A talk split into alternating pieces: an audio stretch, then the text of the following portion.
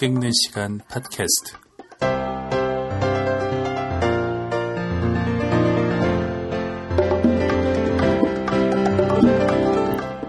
안녕하세요. 책 읽는 시간 팟캐스트 진행하는 어, 소설가 김영아입니다. 그동안 잘 지내셨습니까?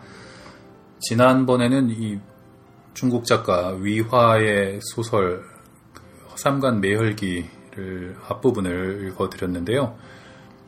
네, 오늘은 이어서 어, 그 뒷부분 계속 뭐 읽어볼까 생각하고 있습니다. 이 그 위화라는 작가랑 저는 직접 만난 적이 있어요. 어, 제가 2003년에 미국의 아이오와 대학에서 하는 어떤 문학 프로그램이 있는데요. 어, 전 세계 작가들이 와서 약 한 석 달 정도 같이 이렇게 지냅니다. 어, 일종의 뭐 문학 프로그램인데요. 음, 대학의 게스트하우스를 빌려서 방을 하나씩 주고요. 작은 뭐 이제 싱글룸 같은 걸 줍니다. 거기에서 어, 하는 유서 깊은 그런 그 프로그램이에요. 여기를 거쳐간 많은 작가들이 있습니다. 우리나라의 작가들도 여기를 매년 한 명 또는 두 명 정도가 지나갔고요. 2003년에는 어, 제가 갔습니다. 어, 저는 좀 다른 작가들보다 일찍 도착하게 됐어요. 비행기 뭐 사정이 그래서요. 일찍 도착해서 어, 하루는 그냥 아무도 없는 게스트하우스에서 혼자 있었고 그 다음 날한 어, 사람이 도착했는데 그 작가가 위화였습니다. 그래서 제가 어, 반가운 마음에 가서 어, 당신의 화상관 매열기라는 책 아주 재밌게 잘 읽었고 내가 그 책에 대한 리뷰도 썼다 어, 이렇게 뭐 얘기를 했는데 어, 뜬금없는 얼굴이더라고요. 그래서 왜 그런가 봤더니 위화는 어, 영어를 전혀 하지 않습니다. 못합니다. 어, 하지 않는 작가고요. 어, 배우지도 않는 것 같아요. 네. 어, 그런데 그 아이오와 대학에는 자기 그 아내와 한 6살쯤 된 아들도 데리고 왔어요. 네. 그, 셋 다 영어를 하지 않습니다. 대단한 어떤, 저는 중국인들의 그런 그 대담함에 늘 놀라곤 하는데요. 네, 뭐, 두려운 게 없습니다. 어, 세 가족이 다 와서 어, 저보다는 조금 큰 방에 이렇게 같이 석 달 동안 사는데 그것도 좀 못할 노릇인 것 같은데 뭐 그렇게 삽니다. 이 위화라는 작가는 작가가 되기 전엔 대단히 가난했습니다. 작가가 된 후에도 가난했는데요. 원래는 어, 치과 의사였다고 하죠. 어, 서구나 또 우리 같은 이런 사회에서는 어, 치과 의사를 하다가 작가를 하다니 뭐 치과 의사가 왜 가난해 그런데 중국의 그 치과 의사라는 것은 어, 그야말로 개방되기 전에 중국의 치과 의사는 그야말로 그냥 이가 아프다 그러면 이를 그냥 뽑아버리는 사람들입니다. 일종의 어, 치 기술자 뭐 이렇게 불러야 되나요? 하여튼 그런 사람이죠. 그래서 여기서 하는 일이라고는 어 그야말로 뭐 이가 아프다 그러면 뽑아버리고 뭐 하여튼 이런 어떤 기술적인 걸 담당하는 사람이었던 것이죠. 하긴 옛날에 유럽의 외과 의사들은 어, 이발사와 그렇게 구별이 안 됐다고 그러죠. 그래서 어, 이발사들이 그냥 외과 수술도 하고 뭐 칼과 가위를 쓰니까 뭐 비슷하다고 생각했나 봐요. 예, 그래서 지금 그 이발소 앞에 돌아가는 그 사인도 사실은 어떤 외과 의사들과 공유하던 그런 사인이라고 그래요. 이게 빨간색, 하얀색 이렇게 돌아가는 거 있죠. 그래서 하여간 뭐 그런 시대도 있었는데 중국은 어, 몇십 년 전까지만 해도 그런 상황이었던 것이죠. 그래서 위화라는 작가는 그래서 치과 의사로 이렇게 예, 뭐 말하자면 치과 의사를 하고 있었는데 아주 힘이 들고 돈은 별로 못 벌고 그래서 괴로웠다고 해요. 그런데 그 앞 건물에 보니까 어, 어떤 사람들이 매일 드나드는데 맨날 담배 피고 맨날 노는 것 같고 그리고 뭐 얼굴도 이렇게 번들번들하고 좋아 보이더래요. 그래서 어, 사람들한테 저기는 무슨 건물인데 저기 사람들이 드나드냐 그랬더니 아 저기는 그 작가들인데 저기 뭐 예를 들면 뭐 작가 동맹 그런 거겠죠. 어, 당에서 운영하는 작가 동맹 뭐 이런 것이겠죠. 그래서 작가들이 매일 출근해서 북한처럼 아침부터 저녁까지 글을 쓰고 돌아가는 그런 겁니다. 어이, 너무 편해 보이는 거예요. 그래서 어, 뭐 백을 썼는지 뭘 썼는지 알 수 없지만 어, 위화는 거기로 가겠다고 자원을 해서 어, 거기로 가게 됩니다. 그리고 가서는 어, 자신의 몰랐던 재능, 숨겨진 재능을 발견하게 되죠. 그게 이야기꾼으로서의 예, 재능입니다. 이런 이 위화의 삶은 위화의 작품에도 잘 드러나 있습니다. 어, 어려서 문학 수업을 제대로 받지 않았다는 것, 그리고 어떤 힘든 삶, 그리고 어떤 노동자이자 기술자로서 살아왔던 삶, 이런 삶들이 문체에도 그대로 드러나 있습니다. 이렇게 뭐 장식 없이 그냥 내지르는 것이고 이것은 그 어려서부터 들었던 우리가 어머니나 할머니로부터 들었던 그 옛날 얘기에서 그냥 툭 튀어나온 것 같은 그런 인상을 주게 됩니다. 이런 그 원래부터 갖고 있었던 무기를 가지고 문화혁명이라든가 또 중국의 현대사 또 국공내전이라든가 이런 것들을 다 그려내게 되는 것입니다. 위화와 비견할 수 있는 작가라면 어, 주제 사라마고 같은 작가를 들 수 있겠죠. 이 작가도 어, 일생에 특히 젊은 날에 많은 어, 날들을 음, 어떤 노동자로 보냈습니다. 노동자로 보냈고 나중에 노벨문학상을 받으면서 수상 연설에서도 어, 밝히지만 자기가 어, 이 소설에 대해서 배운 것은 대부분 자기 할머니로부터 들은 옛날 얘기에서 왔다 이렇게 얘기를 합니다. 이들은 어, 정통의 문학 수업을 받지 않았지만 어려서 들었던 그런 어떤 이야기의 자산을 자기 마음 속에 잘 간직하고 있다가 이것들이 때가 됐을 때 이제 그 꺼내서 이것들을 발현시킨 것입니다. 저는 이제 그렇게 믿고 있어요. 모든 사람들이 한 권의 장편 소설을 쓸 정도의 이야기는 이미 가지고 있다. 이것들이 밖으로 나오도록 만 하면 되는 것이다라고 생각해요. 두 권, 어, 세 권, 네 권을 쓰는 것은 다른 문제입니다. 이것은 어, 완전히 다른 문제지만 적어도 한 권의 소설을 쓸 정도의 이야기는 배우지 않아도 어, 그 사람의 내면에 그가 읽, 읽었든 아니면 그가 들었든 간에 내장돼 있다고 생각하는데 위와 같은 작가 어 이제 그 작가 동맹에 들어가서 글을 쓰기 시작한 이래로 막 상당히 다작을 했습니다. 많이 썼어요. 많이 썼고 어, 그 뒤로 가장 이제 중국을 대표하는 작가로 어, 커나가게 된 것입니다. 이 허삼관 매열기도 유명했지만 어, 이 작가 위화의 운이라면 장이모 감독이 중국을 대표하는 장이모 감독이 어, 이 위화의 원작을 가지고 인생이란 영화를 만들었습니다. 이것이 프랑스라든가 이런 곳에서 호평을 받으면서 위화는 좀 더 국제적인 작가로 그 발돋움하게 예, 됐습니다. 하여간 그 아이오와에서 저랑 만났는데 그 뭐 서로 의사소통이 전혀 안 되죠. 저는 중국어를 못하고 위화는 한국말을 못하고 어, 서로 영어도 잘 안 되고 그러니까 만나면 그냥 아 뭐 인사만 하고 지나가 지나가고 어, 뭐 위화도 그냥 지나가고 예, 그렇습니다. 어, 이 그 아들내미는요 위화 씨 아들내미는 뭐 위화 씨보다는 영어가 조금 더 어, 괜찮았어요. 저를 만나면 언제나 good morning이라고 인사를 하고 어, 지나가요. 매일 똑같아요. good morning 하고 인사하고 지나가고 가끔은 hello 뭐 이 정도. 그러나 이제 부침성이 있어서 저한테 에, 말을 걸어오곤 했는데요. 이 세 가족은 상당히 흥미로운 것이 아침에 일어나면 어, 그 아이오와 대학을 관통해서 흐르는 강변이 있었는데요. 이 강변을 산책해요. 근데 산책을 세 가족이 따로 합니다.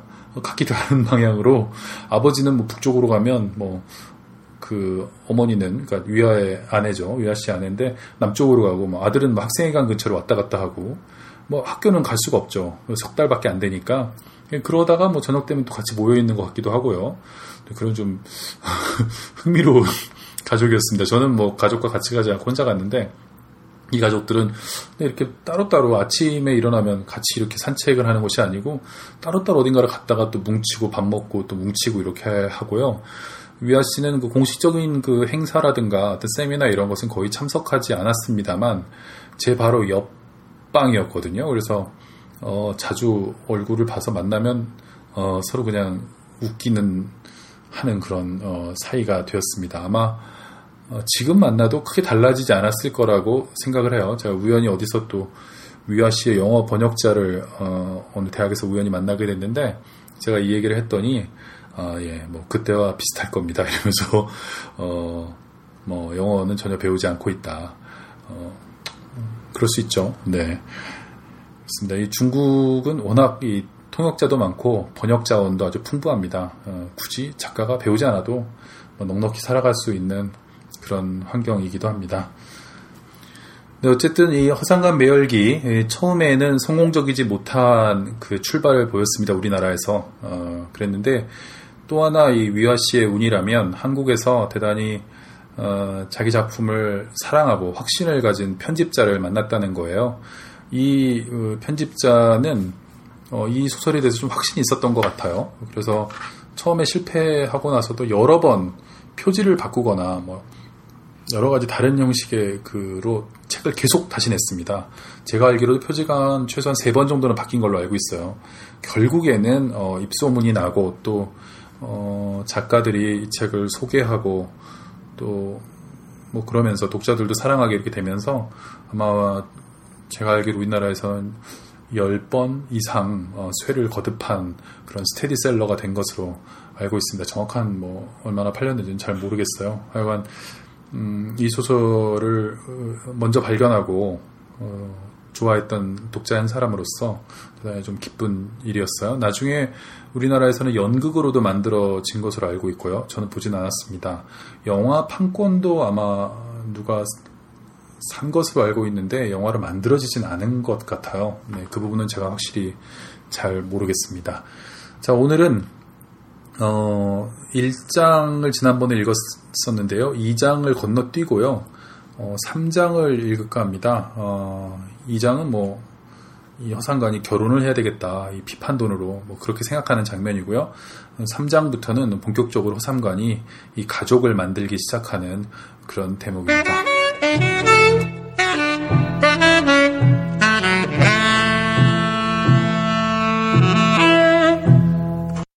기계 소리가 웅웅거리는 생사 공장에서 허삼관이 하는 일이란 하얗고 보드라운 누에고치로 가득 찬 수레를 미는 것이었다. 그는 쉬는 시간이면 아주 커다란 지붕 아래에서 여러 젊은 여자들과 매일 히히덕거렸는데 그녀들은 걸핏하면 그의 머리를 건드리고 가슴을 만지는가 하면 그를 앞뒤로 밀어젖히는 등의 장난을 걸어왔다. 만약 그가 그녀들 가운데에서 하나를 골라 자기 여자로 만들 생각을 한다면 눈 내리는 겨울의 이불 속에서 꼭 껴안고 지낼 만한 그런 여자를 고른다면 단연코 인분방이 최고였다. 따은 머리가 허리까지 내려오고 웃을 때 하얀 이가 고르게 드러나고 또 볼 우물이 있는 여자. 그녀의 큰 눈을 일평생 바라볼 수만 있다면 평생 행복할 것이라 생각했다. 인분방 역시 그의 머리를 건드리거나 그의 가슴을 밀어젖히곤 했다.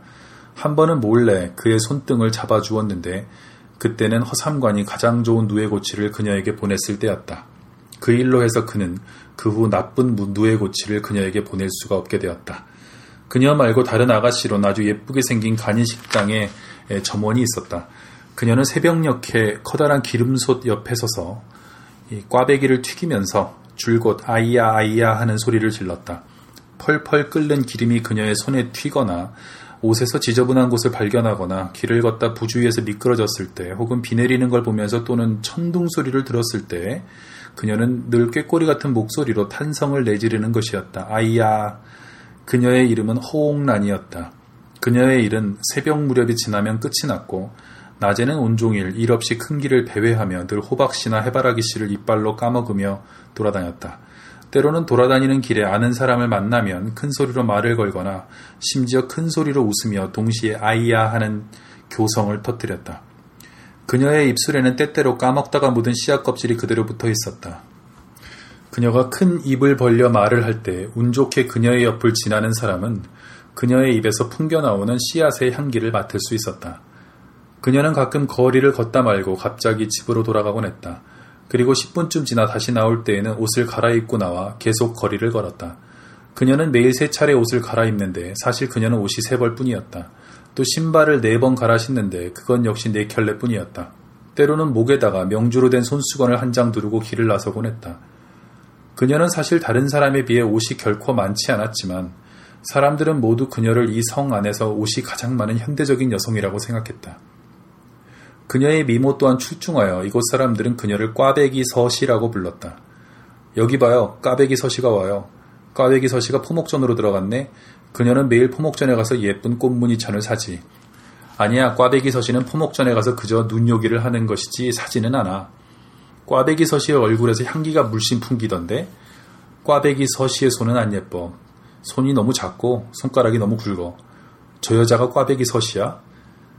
한 번은 하소용이라는 젊은 남자와 이야기도 하고 웃기도 하면서 길을 걷다가 목교 위에서 한참이나 서 있던 적이 있었다.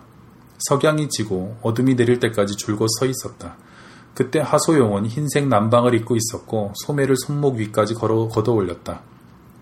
그는 팔짱을 끼고 미소 지으면서 이야기를 하였는데 그 모습이 허옹란으로 하여금 완전히 넋을 잃게 만들었고 그를 바라보는 그녀의 눈에서 반짝반짝 빛이 났다. 또 한 번은 하소용이 허옹란의 집 앞을 걸어가는 모습을 본 사람이 있었는데 때마침 허옹란이 집에서 나오다 하소용을 보고서는 아이야라는 탄성을 지르더라는 것이었다. 교성을 지르고 나서 허옹란이 미소 가득한 얼굴로 말하더라는 것이었다. 잠깐 들어와 앉았다 가세요. 하소용이 허옹란의 집으로 들어서자 탁자 앞에 앉아서 황주를 마시고 있던 허옹란의 아버지가 낯선 총각이 딸아이를 따라 들어오는 것을 보고 엉덩이를 자리에서 뗄 듯 말 듯 엉거주춤한 자세로 하소용에게 말을 건넸다. 한잔 하겠나? 그 후로 하소용은 자주 허옹란의 집에 들렀고 그녀의 아버지와 함께 황주를 마시며 나지막한 목소리로 이야기를 하거나 작은 소리로 킥킥대며 웃곤 했다. 그래서 허옹란이 큰 소리로 물었다. 무슨 얘기들을 하는 거예요? 왜 웃냐고요? 그날은 마침 허삼관이 시골에서 성 안으로 돌아온 날이었다. 그가 성 안으로 돌아올 때 하늘은 이미 어두웠고 성안 거리에 가로등이 놓이기 이전의 시절이라 몇 개의 초록만이 가게의 처마 밑에 걸려 네모 반듯한 돌 블록이 깔린 거리를 드문드문 비추었다. 허삼관은 어두웠다 밝았다 하는 거리를 따라 집으로 가는 중이었다. 그가 막 극장을 지날 무렵 허옹란을 보게 되었다. 극장 정문 앞에 걸려있는 두 개의 초롱 중간쯤에 서서 몸을 비스듬히 기울인 채로 호박씨를 까먹고 있는 꽈배기 서시의 두 볼이 초롱의 불빛을 받아 빨갛게 달아올라 있었다. 허삼관이 다가가다 말고 되돌아와서는 길가 맞은편에 서서 희죽거리며 허옹란을 보고 있었다. 이 어여쁜 아가씨가 어떻게 씨앗 껍질을 뱉어내는지 보고 싶었다. 그때 마침 허옹란도 허삼관을 보고 있었다. 그녀는 허삼관을 힐끔 곁눈질로 쳐다보고는 이내 눈길을 돌려 걸어가는 두 남자를 보다가 다시 한번 힐끔 쳐다보고는 고개를 돌려 극장 안을 보았다. 극장 안에서는 남녀 두 사람이 평설을 하고 있었다. 그녀가 다시 고개를 돌렸을 때 허삼관은 여전히 그곳에서 그녀를 보고 있었다.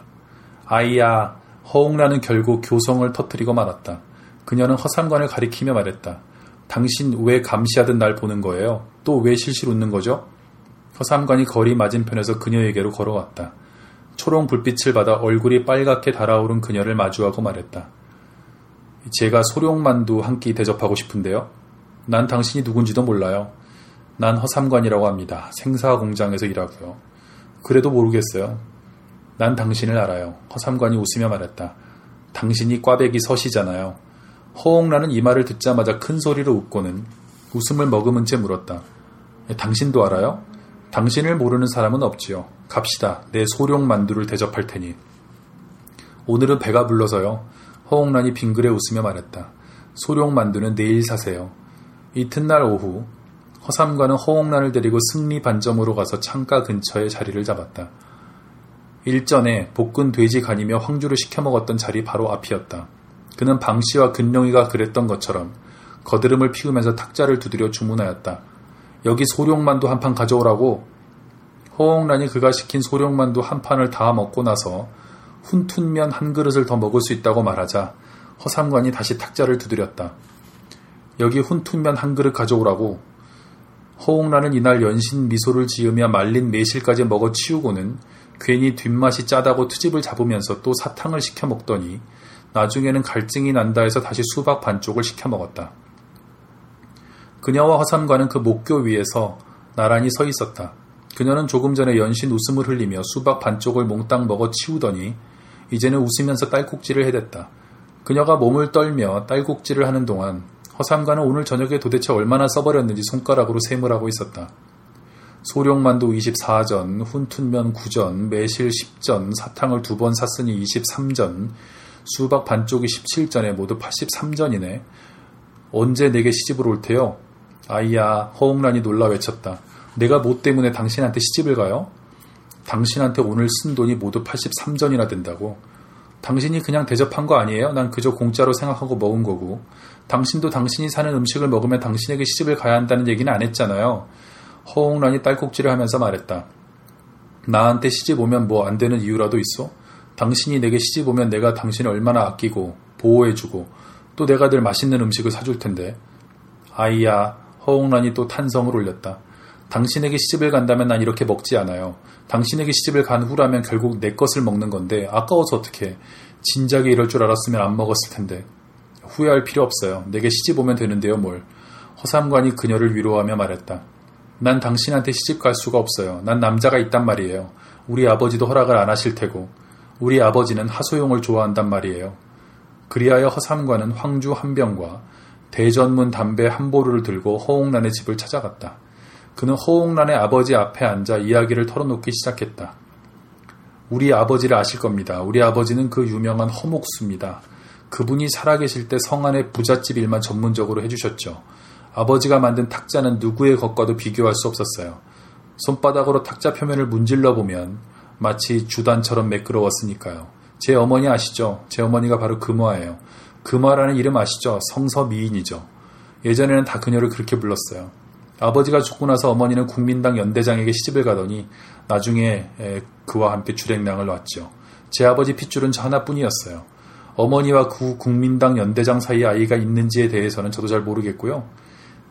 저는 허삼관이라고 하는데 백부님 두 분의 아들들이 저보다 나이가 많아서 허씨 집안 학렬상으로 제가 셋째지요. 그래서 삼관이에요. 생사 공장에서 일하고요. 하소용보다는 두 살이 많지요. 그보다 3년이나 일찍 일을 시작했고요. 돈도 분명히 그 친구보다는 많을 겁니다. 그 친구가 옥란 씨를 얻으려면 아마 몇 년은 더 돈을 모아야 할걸요? 저야 결혼 자금은 이미 마련해 놨고 모든 준비가 끝나 이제 동풍만 불어주면 배는 떠난다 이 말씀 입죠? 아버님께서는 옥란 씨 하나뿐이시죠. 만약 옥란 씨가 하소영에게 시집을 가버리면 아버님 댁 허씨 집안은 대가 끊기는 거 아니겠어요? 태어날 아이가 하시성을 갖게 될 테니까요. 저에게 시집을 오면 저야 원래 성이 허씨니까 태어날 아이들도 모두 허시성을 받게 된다 이겁니다. 그러니 아버님 댁 자손도 계속 이어지는 거지요. 말하자면 제가 옥란 씨와 결혼한다는 것은 대릴 사위가 되는 것과 마찬가지라 이겁니다. 호옥란의 아버지는 마지막 몇 마디를 듣고는 허허 하고 웃었다. 그는 탁자를 손가락으로 두드리면서 말했다. 이 술과 담배는 받아 놓음새. 자네 말이 맞구만. 내 딸이 하소영에게 시집을 가면 우리 허씨 가문은 대가 끊기게 되지. 그러나 내 딸이 자네에게 시집을 가게 되면 우리 두 허씨 집안이 모두 대를 잇게 되는 거고 허옥란은 아버지의 결심을 알고 나서 침대에 앉아 울고 있었다. 훌쩍거리며 연신 손등으로 눈물을 닦아내는 그녀를 보며 허옥란의 아버지가 허삼관에게 말했다. 봤나 저게 바로 여자일세. 기쁠 때 웃지 않고 운단 말씀이야. 제가 보기에는 전혀 기쁜 것 같지가 않은데요. 이때 허옥란이 말했다. 하소영에게는 어떻게 얘기해요? 그러자 그녀의 부친이 말했다. 그냥 가서 말해라. 너 결혼한다고. 신랑 이름이 하소영이 아니고 허삼관이라고 말이야. 그 말을 어떻게 제 입으로 해요? 그가 만일 단념하지 않고 벽에 머리라도 받아버리면 난 어떡하냐고요. 만일 그가 벽에 머리를 세게 받으면 한 방에 죽을 테고 그렇게 되면 너는 굳이 말할 필요도 없겠구나. 허옹라는 하소영이란 남자를 저버릴 수가 없었다. 팔짱을 끼고 말하기를 좋아하는 남자. 거의 매일 웃음을 띤 얼굴로 그녀의 집에 왔고 바로 며칠 전만 해도 황주 한 병을 들고 와서는 그녀의 아버지와 함께 앉아 술 마시며 이야기하던 때로는 허허 하며 웃던 남자.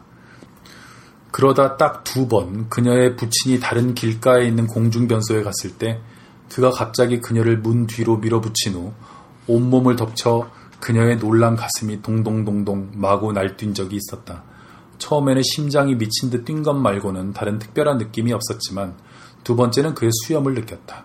그의 수염이 마치 솔처럼 그녀의 얼굴을 마구 비벼댔었다. 세 번째는 모두가 잠든 시각에 허옥라는 침대에 누워 이렇게 생각을 했다. 그녀의 아버지가 어떻게든 자리에서 일어나 방문을 열고 나가 옆골목의 변소로 가게 되면 곧이어 하소용이 자리에서 벌떡 일어나면서 그가 앉았던 의자가 나자빠지고 세 번째로 그녀를 벽에 밀어붙인 채 하고 두근반 세근반 하는 마음으로 바랐던 것이었다. 허옥라는 하소영과 그 목교 위에서 만났다. 날이 어둑해질 무렵이었다. 허옥라는 하소용을 보자마자 허삼관이란 남자가 느닷없이 자기에게 소룡만두와 말린 매실, 사탕, 수박 반쪽을 사주고는 다 먹고 나자 그녀에게 결혼을 요구한 사실을 알렸다. 하소용은 사람이 오는 것을 보고는 초조한 듯 허옥란에게 말했다. 이봐, 울지 말라고. 다른 사람들이 보면 나를 어떻게 생각하겠어. 당신이 내 대신 가서 허삼관에게 그 83전을 갚아줘요. 그럼 난 아무것도 빚진 게 없게 된다고요. 우린 아직 결혼도 안 했는데 나보고 당신 빚을 대신 책임지라고? 당신 우리 집에 대릴 사위로 들어와요. 그렇지 않으면 우리 아버지는 날 허삼관에게 줘버릴 거예요. 그거 무슨 허튼 소리요. 이 천하의 이 하소영이가 어째서 당신 집 대릴 사위로 들어가야 한단 말이요. 그럼 나중에 내 아들들의 성이 모두 허가? 말도 안 되지. 그럼 난 허삼관에게 시집 가는 수밖에 없어요. 한 달 후에 호옥나는 허삼관에게 시집을 갔다. 그녀는 붉은 빛깔의 칩바오를 요구했고 허삼관은 그녀가 원한 칩바오를 예복으로 사줬다. 그녀는 겨울에 입을 요량으로 또 두 벌의 솜저고리, 붉은색 한 벌과 녹색 한 벌을 사달라고 했는데 허삼관은 붉은색, 녹색 각각 한 장씩의 주단을 그녀에게 사주며 시간 날 때 직접 옷을 해입으라고 했다. 그녀는 또 집안에 괴종시계도 필요하고 거울도 필요하고 침대와 탁자와 걸상도 있어야 되고 세숫대야도 사야 되고 또 요강도 필요하다고 말했으나 허삼관의 대답은 간단했다. 다 있어. 허옥라는 속으로 허삼관이 사실 하소영보다 못할 게 없다고 생각했다. 외모도 하소영보다는 좀 낫고 주머니의 돈도 하소영보다는 많고 게다가 힘도 하소영보다는 세 보였기 때문이었다. 그리하여 허옥라는 이제 허삼관을 볼 때마다 괜히 웃음을 치기 시작했다. 난 참 재주가 많은 편이에요. 옷도 지을 줄 알고 밥도 짓죠. 당신은 복이 참 많은 사람이에요. 나 같은 여자를 다 얻고. 허삼관은 걸상에 앉아 웃으면서 연신 고개를 끄덕였으며 허옥라는 계속 말을 이었다. 제가 이렇게 외모도 이쁘고 재주도 많으니 앞으로 당신 옷은 제가 직접 지어드릴게요. 집안일도 제가 맡아 하고요. 힘쓰는 일 말고는 쌀을 사거나 연탄을 사는 건 당신이 하고 다른 일은 일체 당신께 미루지 않겠어요. 당신을 정말 잘 모실 거라고요. 당신은 정말 복도 많은 사람이에요. 안 그래요?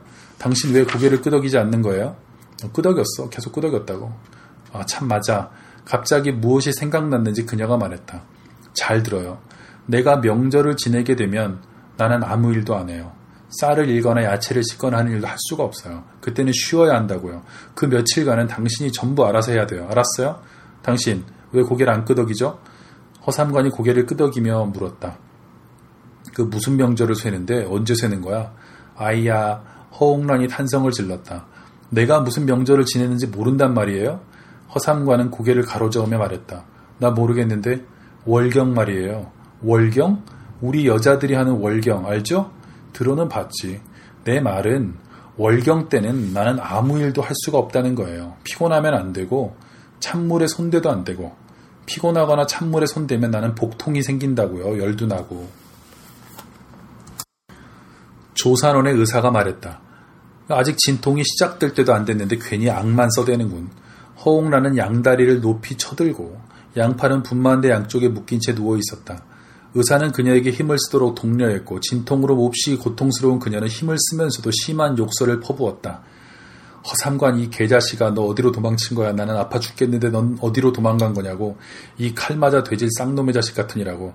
너는 좋겠지. 나는 아파 죽겠는데 넌 좋을 거야. 허삼관 너 어디 있는 거냐고. 빨리 와서 나 힘쓰는 걸 도우라고. 더 이상 못 참겠어. 허삼관 너 빨리 안 와? 의사 선생님 애가 나왔나요?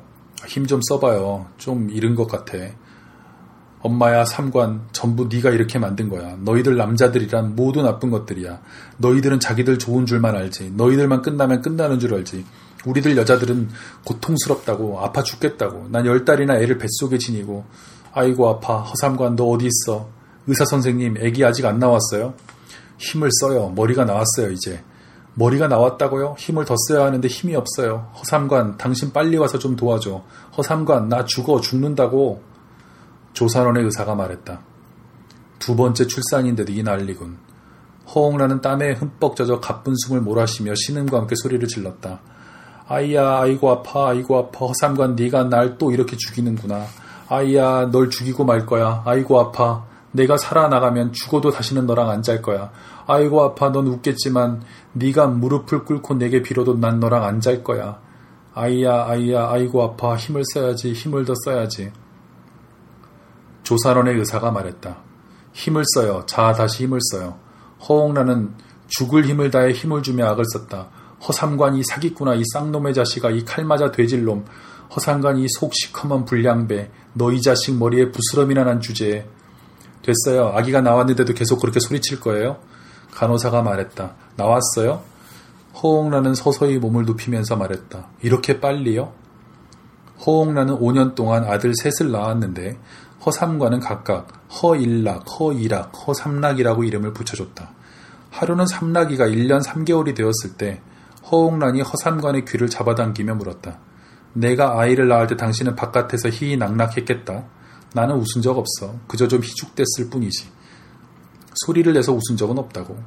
아이야, 허옥란이 탄성을 질렀다.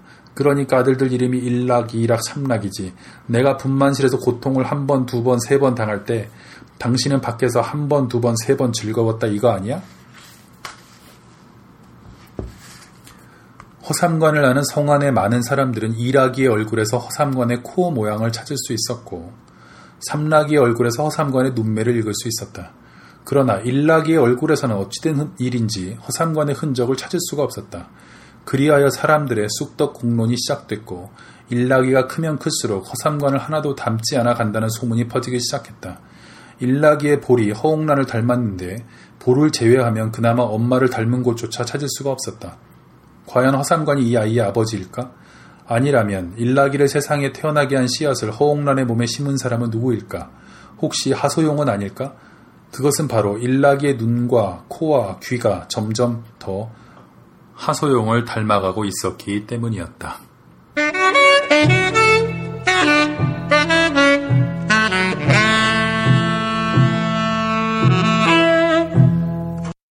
네, 잘 들으셨습니까? 자, 이제 그 본격적으로 이야기로 접어들기 시작하는데요. 허삼관은 일락이가 자기를 닮지 않았다는 것에 대해서 의심을 품기 시작했고요. 이것은 이 소설의 핵심적인 갈등이 됩니다. 이 허삼관은 어, 이른바 오쟁이진 남편이 됩니다. 여기서는 자라대가리라고 표현을 하는데요. 중국 사람들은 그렇게 부르는 모양이에요.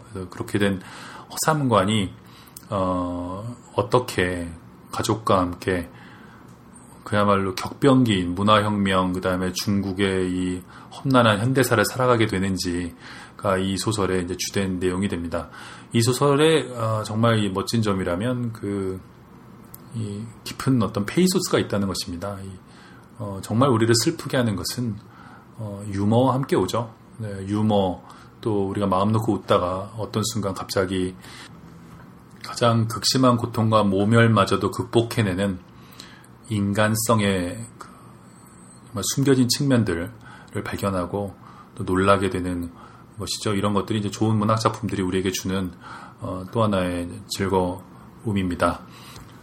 똑똑하고 위대하고 잘나고 이런 사람들이 나오는 어, 그런 소설도 있지만 또 그런 소설들도 나름으로 달성할 수 있는 그 문학적 가치 또 그런 소설을 발견해낼 수 있는 인간성의 그 다른 측면들이 있겠습니다만 이런 희극 속에서 바보 그야말로 좀 어리석은 사람들이 어, 보여줄 수 있는 인간성의 숭고한 측면도 분명히 있다는 생각이 듭니다. 여러분에게 허상관 매열기 권해드리면서요. 네, 32번째 책 읽는 시간 팟캐스트 에피소드 여기서 마치겠습니다. 지금까지 저는 김영화였습니다. 여러분 안녕히 계십시오.